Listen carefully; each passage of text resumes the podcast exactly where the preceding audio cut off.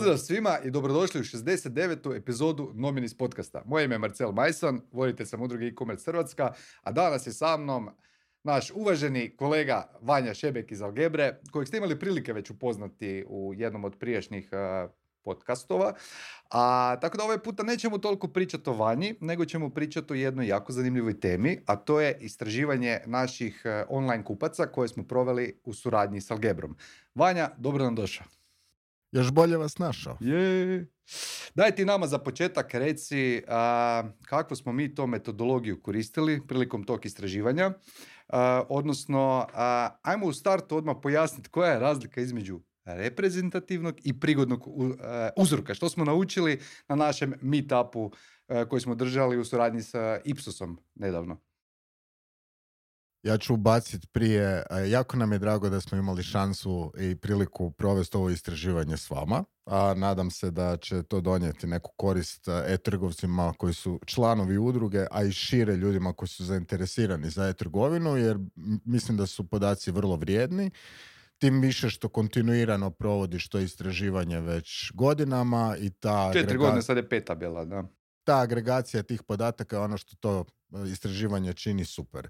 A, ove godine jesmo doveli neke novotarije, a, kao što i sam znaš u ovo istraživanje i mislim da je se to pokazalo dosta dobrim, da će e-trgovci kad objaviš to u svom biltenu i ostalim oblicima biti vrlo zadovoljni s onim što će moći pronaći unutra. Ima jako puno zanimljivih podataka, tim više što je uzorak velik. E sad, Velik, e sad, što je veliko? Jer pazi, mi smo prije imali par tisuća, koliko je bilo najmanje, je bilo 3400 ovih a, ispitanika sad, smo imali 1439. Mene je bilo strah da će ih biti manje jer smo strašno povećali broj pitanja, dakle mi smo prije imali 20 pitanja, sad je bilo 50 pitanja i to većina s Likatovom skalom. Pa daj objasni zašto smo se uopće odlučili za tu metodu i da li, to stvarno, da li je to stvarno nešto što možemo reći da je ha, mislim, reprezentativno, što može dati nekakve signale da to stvarno tako je.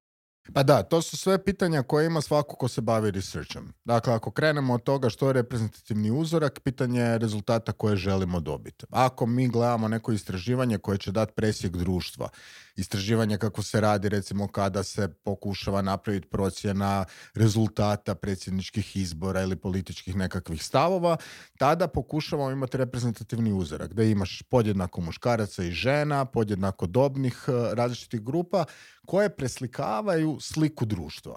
I onda se prema tome postoje formule koje omogućuju ako ti kažeš želim raditi istraživanje na Gen Z-u, Gen Z je u Hrvatskoj 350 tisuća, znači da tvoje istraživanje mora imati 2000 ispitanika plus da bi se reklo da imaš reprezentativan uzorak. Okay, to se sve da izračunati. E sad, ono što je uh, problem je upravo ovo što si uh, rekao. Teško je reprezentativni uzorak dobiti u kompleksnim velikim istraživanjima sa jako puno pitanja jer se nikom ne daje ispunjavati to. I jako puno ljudi odustane u procesu. I a, ono što najčešće daje uvide su vrlo mala pristrana istraživanja. Mala, pod tim mislim mali uzorak, kao je jako dobro targetiran, da pogodiš segment korisnika koji tebe zanima, ne istražuješ opću populaciju i tu imaš priliku doći do insighta. Zašto? Zato što a, najčešće će kvantitativno istraživanje biti dobar prvi korak za kasnije istraživanja. I ja mislim da je tu najveća vrijednost svih ovih istraživanja koja ti radiš. Možda samo da pojasnimo, mi istraživanja provodimo uz pomoć naših članova, web trgovaca, koji šalju naš anketni upitnik prema svojim newsletter a, pretplatnicima. Dakle, to su već nekakvi a, korisnici interneta. Upravo tako. I ono što si ti ovdje dobio je upravo presjek te populacije koja internet koristi i koja, najbolja stvar je, ponaša se na način da koristi e-trgovinu u svakodnevnom životu. To smo i vidjeli prema istraživanju, dakle rezultati koje smo dobili u istraživanju su sudjelovali isključivo oni koji su u zadnjih godinu dana obavili kupnju, to je ono što nas i zanima, a ne, ne liječimo, naš cilj istraživanja nije ne liječiti one koji su cijepljeni protiv online kupnje. Više smo htjeli vidjeti koliko često kupuju, što kupuju i što ih motivira. Upravo tako. I zašto odabiru određenog e-trgovca? Naravno, mi te neke uvide možemo iščitati paušalno, hrabro, što i pokušavamo jer na taj način malo stvaramo i awareness to su oni tvoji novinarski a, naslovi koje ti voliš. Možemo zaključiti da je to i to. Možemo. Možemo pretpostaviti što je upravo ono što je tvoj najbolji edit value ovog istraživanja, da trgovci kažu kasnije, aha, ako se to može pretpostaviti, to mi je dobro da ja dalje istražujem na svojim kupcima, korisnicima na način da najčešće kombiniram kvalitativno Apsolutno, teško je sad tu donositi nekakve ono definitivne zaključke, ali opet imamo usporedbu tih rezultata kroz godine i vidimo da su oni manje više isti. Ono što je mene najviše iznenadilo kod ovog istraživanja, kasnije ćeš mi ti reći što je tebe iznenadilo, je to što se povećao broj kupaca koji kupuju svaki dan s 1% na čak 4%. Pazi, 4% ljudi koji koriste internet, pretplatnici su na nekakve uh, web shopove, oni kupuju svaki dan. Ja sam dosta razmišljao o tome, čak smo evo Bruno i ja pričali prije emisije zašto je to tako i došli smo nekako do zaključka da je to zato što se u posljednje vrijeme dogodila jedna zanimljiva stvar na hrvatskom tržištu, jedan zanimljiv fenomen. Znaš čemu pričam možda? Ne. Znači, ove strani trgovci, Asos, Zalando, About You, su uveli besplatnu dostavu i besplatan povrat. I šta se onda događa? Mi u našem istraživanju imamo 70% žena i po svim nekakvim istraživanjima, ne samo našim, žene češće kupuju online. Ja pretpostavljam, ali opet kažem, to je moja pretpostavka, sad se možemo ili ne složiti s time, zapravo bi nam trgovci trebali reći je li to tako na temelju svojih nekakvih istraživanja, ali ja pretpostavljam da te žene kupuju robu i onda znači vraćaju ono što ne trebaju. Jel tako? Pa svi ti faktori uz liberalizaciju trgovine, mi smo pristupili Europskoj uniji, više ne plaćaš carinu kod pošiljke, pošiljku nije toliko kompleksno preuzet. Netko koji je imao povjerenja prije kupiti na Amazonu, a nije jer je morao platiti carinu, sad će možda kupiti i prag ulaska je potpuno drugčiji nego prije. Plus korona je malo osvijestila je. online kupovinu i tako dalje. Tak je, dakle postalo je dostupno, znači dostupnije drugima, to je prva stvar. Ljudi jesu više senzibilizirani jer i sami trgovci neke stvari lakše im je prodati online, ako ti želiš ići u Ikeu za vrijeme pandemije, a ne možeš, u Ikeu imaš povjerene, natjerat će te da kupiš i s tim ćeš srušiti taj prag možda skeptičnosti Tako online kupnje. Jedan put kad ga sruše, oni koji sruše ta, tu barijeru, oni kupuju često. To Tako je. I je, trgovci su došli, imaš ono, hrpo je trgovaca koji su danas prisutni u oglašavanju na televiziji, na radiju, podjednom ih vidiš, pa si onda kupiš kod njih i onda već znaš i razumiješ što se događa nekom manjem trgovcu, plus da je 1 do 4% pomak ako staviš u kontekst nekakvog tržišta kao što je Njemačka ili Sjedinje američke države, to su ogromne brojke. Šteta što smo mi ovako mali, ali ogromne pa brojke ima i ogromne i mane. Ja uvijek govorim, znači nemojte se previše veseliti ono dolasku Amazona u Hrvatskoj, jer gdje god Amazon nije prisutan, on uzme preko 50% tržišta. Upravo tako i to je tu je naš uvijek problem u bilo kojem dijelu našeg društva. Ono što si rekao na početku, da, mi imamo jedan uzorak koji nije reprezentativan u smislu da preslikava demografiju, vrlo je prigodan, vrlo je usmjeren, ali reprezentativno preslikava online trgovi, e-trgovinu i ponašanje i korisnike. Da. I to nam je super. Uveli smo neka pitanja i neke vrste pitanja koje su nam malo drugčije od onog što su bila, koji nam omogućuju da neke stvari mjerimo. I to je ono što smo uveli, smo ajmo reći malo znanosti unutra. A, nije to nikakva sad ono nuklearna fizika, ali malo smo uveli metodološki drugčiji pristup, što nam je već dalo rezultate. Mogli smo bolje povezati neke korelacije između pojedinih ponašanja, mogli smo izdvojiti neka pitanja pitanja koja stvaraju, koja mjere određeno ponašanje i izračunati njihovu međuovisnost, što nam daje neke uvide i mislim da će to biti jako zanimljivo kad, kad vidimo rezultate.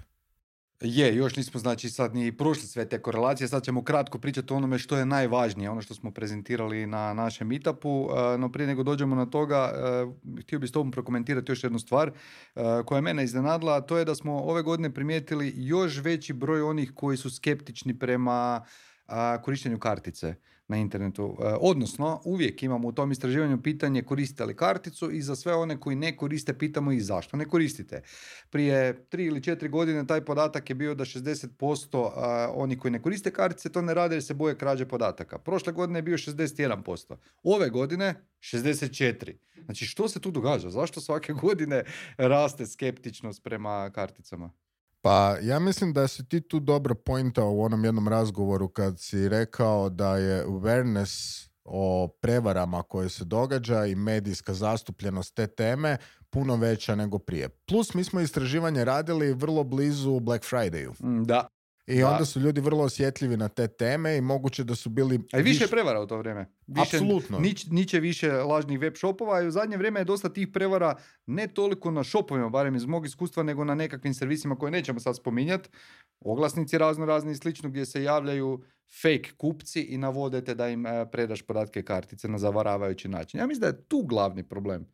Pa je, između ostalog, plus uh, ono što smo vidjeli u ovom istraživanju, imamo onaj podatak da je go- gotovo 50% korisnika ne koristi neke osnovne metode kojima možeš provjeriti vjerodostojnost trgovca. Tako je. Znači, ako ti imaš društvene mreže danas, pa što te košta da odeš do futera ako nigdje drugdje, pa pronađeš, klikneš na poveznicu i vidiš ima li taj trgovac Facebook ili Instagram račun. Znači, ono što je problem, i to je isto ona jedna debata koja je bila na Meetupu, u principu ponašanja koja se događaju online nisu cijepljena od offline Kakvi su ljudi, presjek društva u offline takav je u online Nažalost, ljudi još uvijek su nedovoljno educirani o tome kako se ponašati u online kakve su prevare moguće i svi misle meni se to ne može desiti. Dobro, ajmo pričati o tome malo. Mislim, ja sam već toliko puta pričao o tome da se već ponavljam, ali opet mislim da nikad nije dovoljno puta ponoviti. Znači, što bi mi kao trgovci trebali paziti da omogućimo našim kupcima da povećamo povjerenje u svoj web shop? Što možemo napraviti? Pa mislim da je prva stvar ono što opet ti kroz udrugu a, evangeliziraš, ono postoje jednostavne stvari. Od certifikata za sigurnu kupnju, od... Koji su, koliko rekli, 46% ljudi je reklo da to u potpunosti i smatra važnim. Jel Tako, tako, je. Ok. Tako je i nekakvi gotovo 70% njih provjerava taj certifikat I sigurne recenzije. kupnje. I recenzije. Dakle, to su dvije stvari koje su vrlo povezane. Znači, taj nekakav social proof i uh, proof koji stvara industrija. Zapravo ti kao udruga stvaraš taj nekakav ono, impact da kažeš evo gle, ovdje vam je sigurno boraviti u online možete tu slobodno kupovati. Dakle, ljudi mogu proći neke osnovne stvari koje su na, intern- na web stranicama uvijek dostupne i paziti kako ih koriste, da razumiju da taj nekakav a, proof mora voditi na neku treću stranu. Da ako neko naljepi nekakvu a, ništa ne slikicu, znači. ne znači ništa. Kliknite na tu slikicu, odite vidjeti gdje ta slikica vodi. Ako ne vodi nigdje, najčešće je neki problem iza. Ako imate recenziju od Marija K, a Mario K je tu recenziju ostavio direktno meni na kavi ili sam ju ja izmislio. Ili se izmislio da to čak i zakonski, dakle, ilegalno. Tako je, dakle, a, i kažnjivo, to su stvari koje, ono, možemo sami već vidjeti na početku. Druga stvar je common sense. Znači, tu se vidi koliko smo mi kao korisnici pristrana bića i ne možemo razlučiti da je nešto too good to be true. Znači, dovraga, ako je neki proizvod na jednoj e, mjestu košta 250 eura, pa na drugom, pa na trećem, onda ako naiđete na mjesto na kojem je na 70 eura, pa ajmo razmisliti. Ako vam je princ iz Afrike ostavio novac, ajmo razmisliti. Ako vam je Charlize Theron poslala mail da ste zgodni, seriously, ok, Da, to sam i ja ovoga, primijetio. Većina domaćih shopova je izuzetno sigurna, ali ono gdje ljudi se najčešće prevare su shopovi za koje nisu čuli i to su najčešće shopovi koji imitiraju nekakve poznate brendove. Sad, ok, nećemo, a možemo spominjati. Ono, ja sam vidio par primjera, ono, timberlandshoes.com, a to nije službena domena Timberlanda.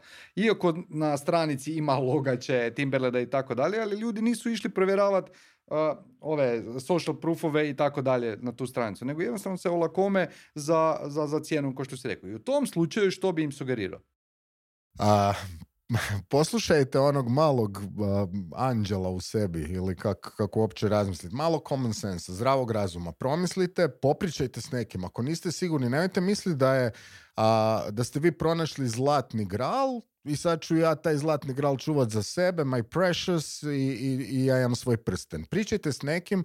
Već Ima, vas- ima još jedan alat koji smo mi napravili, ne znam jesi Druga da, stvar. uh, Da. upoznat s tim, Check e-commerce HR, gdje vi možete, ako ništa drugo, saznat da li taj uh, sajt ima nekakve signale nepovjerenja, da li je domena friško otvorena, da li je na nekakvim scam listama i tako dalje. To nije 100% sigurno, ali čim vam se pojavi lampica da, je, da nije ono 100% sigurno, e, onda dodatno provjeravajte ili koristite neke sigurne načine plaćanja. Ili sad savjet za trgovce, morate imati neke sigurne načine plaćanja.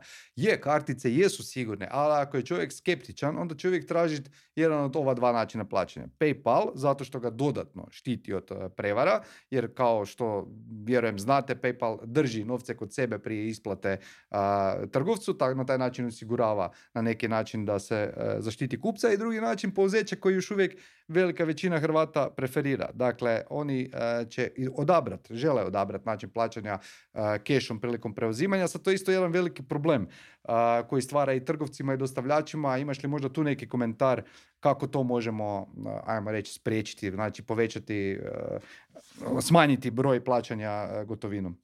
I zašto se to uopće događa? Pa ono što je, što je što trgovci uvijek izdvajaju kao važno i dostavljačke službe, dostavne službe, a, nedavno sam naručivao, i GLS mi je dofurao pošiljku, imao sam poslije mi je stigao anketni upitnik u kojem su me pitali jeste li znali da možete plaćati karticom prilikom pouzeća. Ok, dakle nije problem kartica. Znači mi kad pouzećem plaćamo ne moramo imati gotovinu, možemo platiti karticom. Ovo je odličan primjer, uprosti, moram te tu prekinuti. Ovo je odličan primjer kako svi sudionici u e-commerce sektoru mogu zapravo utjecati na povećanje povjerenja. Ne samo trgovci, nego i dostavljači. Upravo to. Ono što sam im tamo napisao, nevjerojatno je i to nam se pokazalo u rezultatima istraživanja da GLS dominira.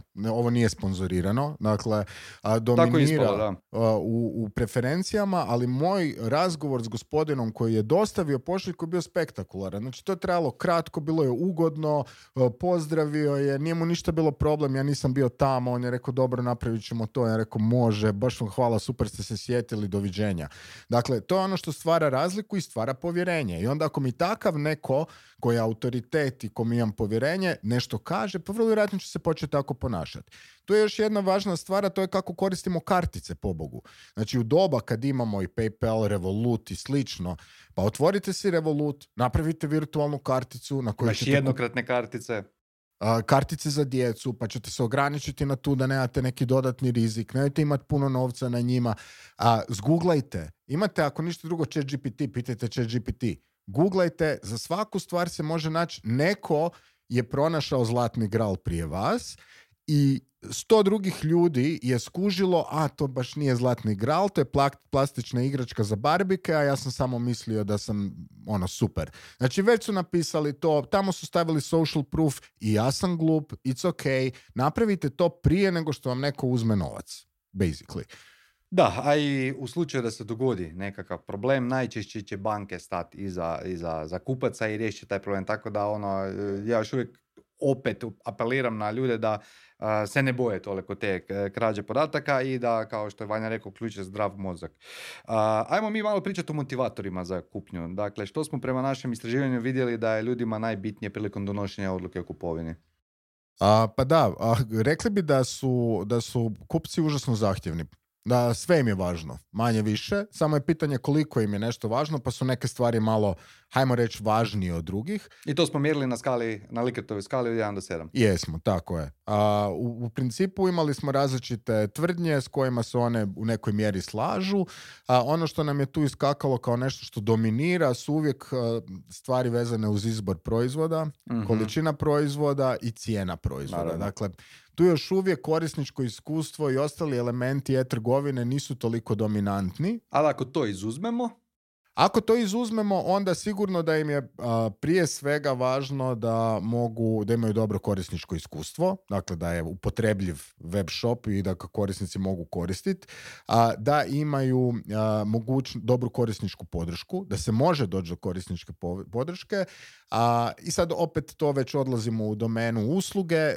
omogućuju povrat robe, važna im je dostava, mogućnost brze dostave i cijene. To je zanimljivo, da, brza dostava i ako se dobro sjećam, bilo je i preferirani način plaćanja. Odustat će od kupovine ako nema način Tako plaćanja je. koji je njemu bitan. Tako je. A, ali ovo mi je isto zanimljivo, dakle, što se tiče brzine dostave. Prema našim istraživanjima prije, iz proteklih godinama, godina nije bilo toliko baš bitno da dostava bude super brza. Bilo je ok ako bude u roku 2 do 5 dana.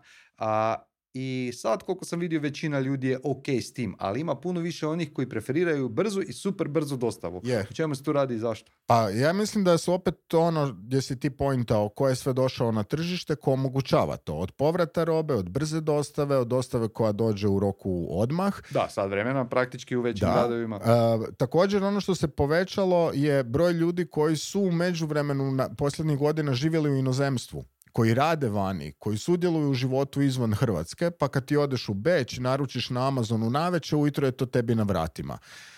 Preferencije su se promijenile. Mislim da nam je 91% korisnika prvenstveno gleda brzinu dostave, 90% cijenu dostave. Dakle, i svi bi htjeli, mislim da je 84% da im dođe kući na vrata ta, ta dostava. Da, da, da, da, to je isto još jedan ovoga, ajmo reći, ha, problem. Neki izazov koji moramo riješiti iz više razloga. Dakle, da ljudi počnu koristiti paketomate, recimo, koji su stvarno sada dostupni više nego ikad. Dakle, sve dostavne službe ih imu- imaju na svakom uglu. A Zašto bi ih koristili? Pa prvo, dostava bi trebala na taj način biti jeftinija. Drugo, ekološki je prihvatljivije, jer ne mora dostavljač na 50 adresa dolaziti, nego jedan dođe na adresu i to je to. Osim toga, ne znam jesi ti to koristio, meni je to fantastično iskustvo. Znači, mogu pokupiti kad hoću, nemam problema s tim, ne znam, nemam me doma, pa dobijem papirić od pošte, pa moram odlaziti. Znači, po meni to ima smisla, ali ono što sam tu ja primijetio kao problem je da a, nije dovoljno trgovaca koji a, nudi taj način dostave i oni koji ga nude, ne nude jeftiniju cijenu za taj način. Upravo to. Znači, a, nedavno prvo stvar meni, ono, recimo, nije problem gdje ću pokupiti jer imam susedu tetu Zdenku koja je tamo ko security kamera, bog teta Zdenka i ona uvijek pokupi, pa nam je spektakl. Međutim, imao sam jedno preuzimanje koje mi je ostalo na Ininoj benzinskoj koje mi je bilo super, jer mi je usput, točno možeš odabrati gdje ćeš pokupiti, kad ćeš doći, a, sve genijalno. E, I a, ne- nedavno, nedavno, prije par dana smo kupovali, supruga je kupovala neku kozmetiku na nekom turbo shopu iz Estonije, čini mi se, ili nešto. I oni imaju posebno a, odvojene ekološke načine dostave koji su detaljno opisani i jeftiniji od ostalih oblika Koliko je to našim dostave. kupcima bitno? Pa ono što smo mi nažalost žrtvovali, jer morali smo, imali smo 70 pitanja kad smo to sve složili i svašta smo htjeli istražiti. Bilo bi lijepo da kad bi svi uvijek htjeli sudjelovati u anketnim upitnicima, a, budite senzibilizirani jer vam na kraju dođu vrijedne informacije. Htjeli smo vidjeti koliko je to kupcima važno. Nažalost smo to izbacili kao još neke stvari, ali morali smo. A, Dakle, mislim da još nismo kao društvo osvješteni. A, jer ako si osvješten, onda ti prvo nije važna brza dostava, nije ti važno gdje ćeš doći, nije ti važan povrat. U Americi su izračunali da povrat robe iz online kupnje zagađuje, koristi emisiju CO2 i stakleničkih plinova u godišnjoj emisiji cijele Švedske. Wow. Znači, ogromni je impakt koji je online trgovina napravila A to će doći do nas, kad tad. Pa mislim doći će evo prvim snijegom, pa prvom vrućinom, onda možda neki malo... Ne mislim na osviještenost. Na osviještenost mislim. Ja isto. Da, kad dođu vrućine i ostalo, onda su ljudi manje skeptični prema kažeš. tome jel postoje klimatske Dobro, promjene nažalost ili ne. e, nemamo taj podatak, ali imamo neke nove podatke vezano za e, motivacije u kupovini po generacijama. Pa ajmo malo pričati o tome. Znači, što kupuju mlađe generacije, što kupuju e, starije, koje su najveće razlike između njih. Pa da, am, tu u principu razlike nisu onoliko velike koliko bi ja očekivao. Ono što nas je prvo bilo iznenadilo i tebe i mene da razlika između ponašanja u online kupnji između muškaraca i žena je minimalna, Mhm. što uvijek nekakvi stereotipi nalažu da je drugačije. A, motivatori kupnje su slični, impulzivna kupnja otprilike podjednako je zastupljena. Mi smo vidjeli da tamo 16% ispitanika impulzivno kupuje.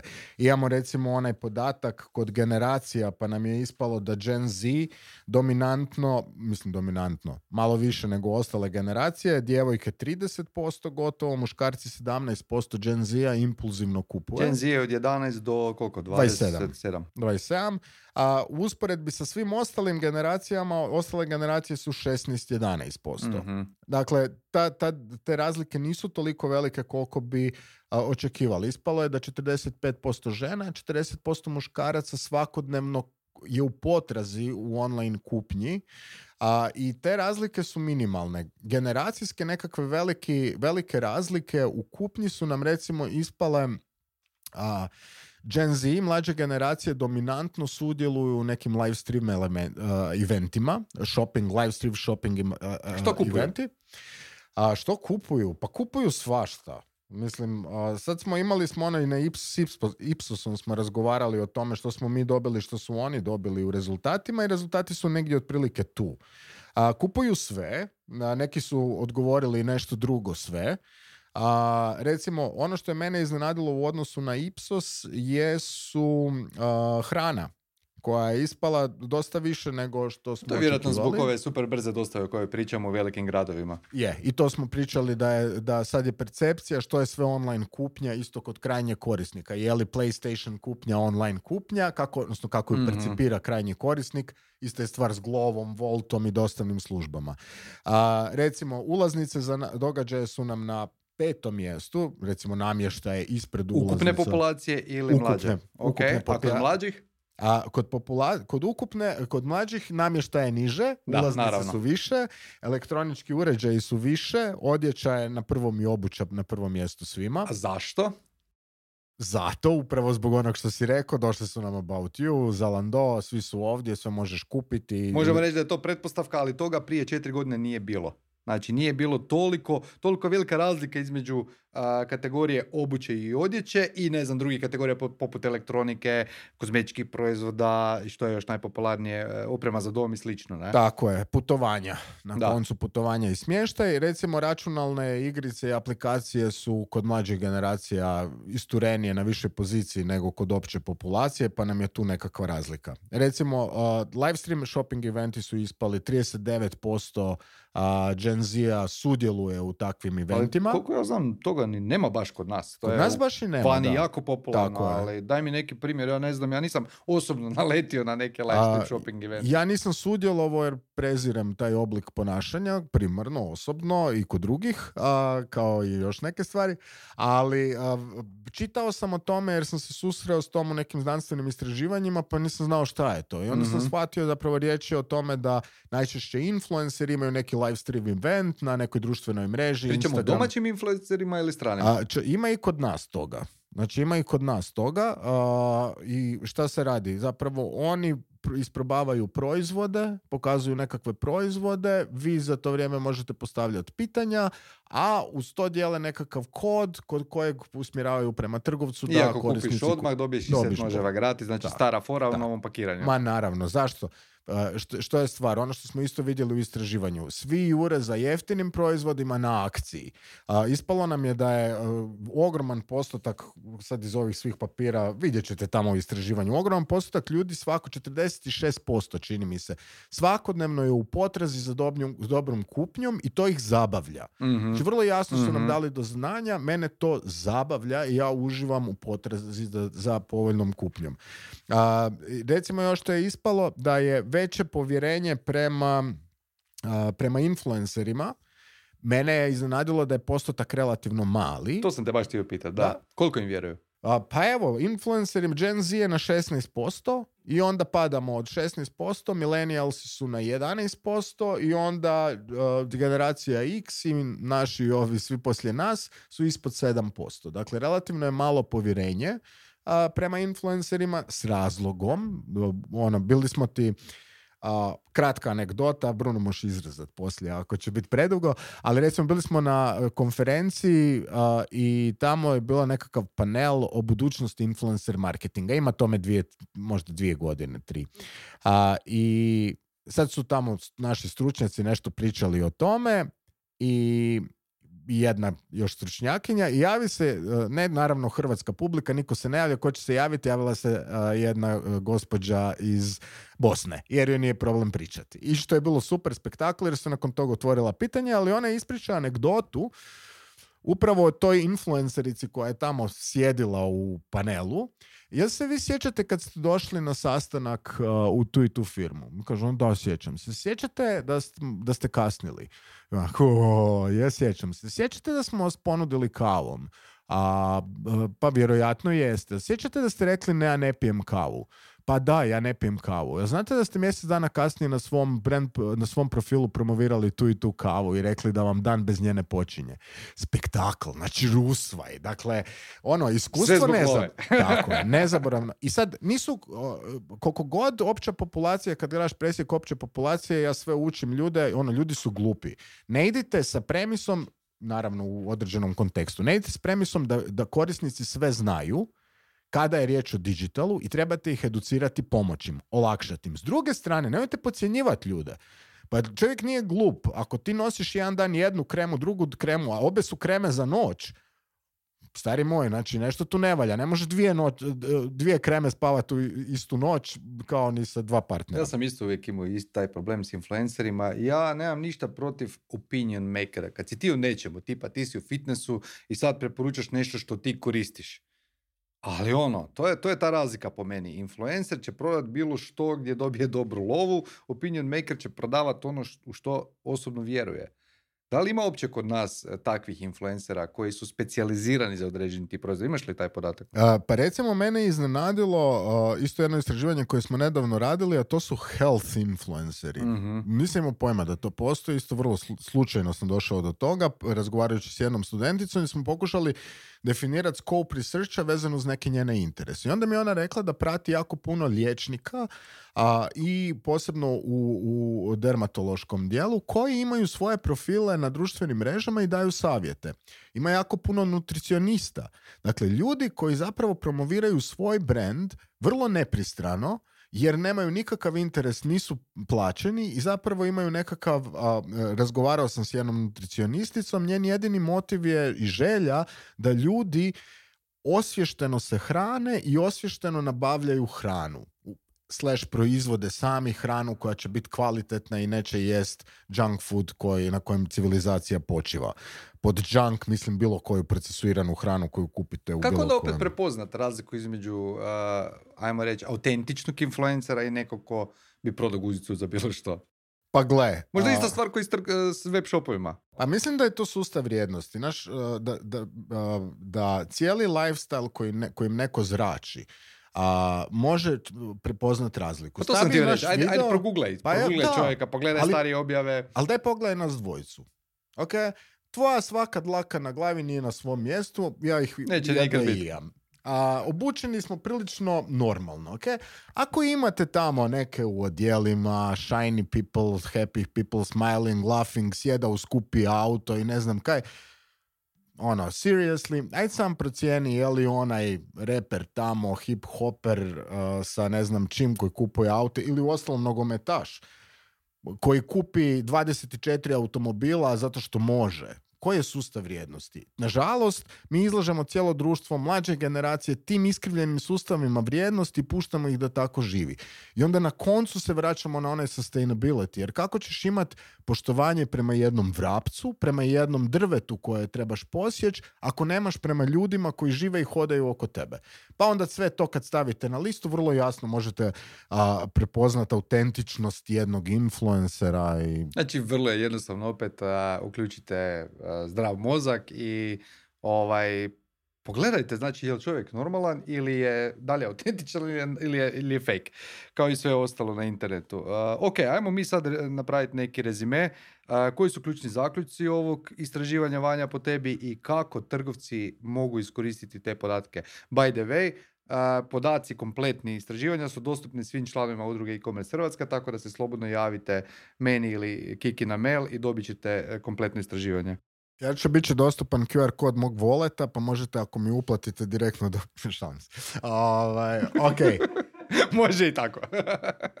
pa gle, ovak, glavni zaključak istraživanja je su sljedeći. Prva stvar, najveća vrijednost ovog tog istraživanja, kao što smo rekli, je u tome što se kontinuirano provodi. I tu je, ja mislim, da, ni, da malo tko je svjestan koliko će to vrijediti još više za par godina i koliki je trud u to uložen i koliko ono je to čisti tvoj nekakav ono Dobra volja. Baš to, ono, čista dobra volja. Nema u tome ništa što ti možeš... Para nema. ne možeš naplatiti koliko to vrijedi, to je, to je sigurno. U Hrvatskoj pogotovo. Dakle, vidjet će se ta vrijednost kroz godine. A druga, što već vidimo. Druga stvar koja je glavni zaključak ovog istraživanja jest da možemo svake godine sve bolje a, da i mi moramo možda senzibilizirati javnost da sudjeluju u tome, da nam pomognu, da, da im damo te informacije i ukažemo, jer promjene će biti jasne. Znači, ako ti dolaziš iz godine u godinu i vidi se da raste skepsa prema, prema online plaćanju, prema određenim oblicima ponašanja, da e-trgovci ne rade nešto što se sugerira. Dakle, to će odjednom postati mainstream. To će biti uključeno na sve više konferencija, na sve više meetupova, pričat će se o tome. Neko će pogledati ovo što ti ja danas tu pričamo. Dakle, taj impact tog istraživanja će biti puno veći što idemo dalje i dalje od onih podataka koje smo pronašli. Treća stvar koja je po meni ključna ovo, za, za svakog ko će koristiti ovo istraživanje, da ovo istraživanje njima dobra polazna točka da, da sami dalje istražuju da istražuju na svojoj publici, na svojim korisnicima, da na to nadoknad... I to ne treba biti istraživanje ovako kako se ovdje provodi i koje treba doseg prema ne znam koliko ljudi. Pitajte deset kupaca, razgovarajte s njima, dajte im jedan proizvod besplatno, vidjet ćete, ljudi će doći k vama, postavit ćete im puno pitanja, razgovarat ćete sat vremena i ćete puno, puno pametniji nego čini mi se da jako puno trgovaca sjedi negdje tamo ja ih zamišljam u, u garaži ili u Sky Office-u, potpuno odljepljeni od stvarnosti. Jedino s čim se igraju je cijena i pokušavaju naći akciju na kojoj će prodati proizvode. Eventualno da, marketing, ali ono što većina ne radi dovoljno dobro je znači taj korak nakon kupovine. dakle, podsjetite kupce da postojite i oni će vam se vratiti. Ako ništa drugo, pozovite ih da vam ostave recenziju. Evo, Vanja, ja bi s tim završio ovu našu emisiju. Ja bi još pričao. Ti bi još pričao. A... Ali imaš ti još traket. Pričat ćemo nekom drugom prilikom opet. A, za sve vas koji ste ovo gledali, još jedan put pozivam da se javite s komentarima. Što se tiče istraživanja samog, dakle ako imate nekakve svoje e, primjedbe ili opaske koje imate na temelju vlastitih iskustva, da pače, javite nam, to će pomoći cijeloj zajednici. Također, javite nam i komentare na samu emisiju, jer kao što vidite promijenili smo format i svaki vaš savjet je dobrodošao. Dakle, javite nam koje teme vas zanimaju, koje goste bi voljeli gledati i tako dalje. Ekipa, vidimo se opet za dva tjedna. Vanja, Ćao.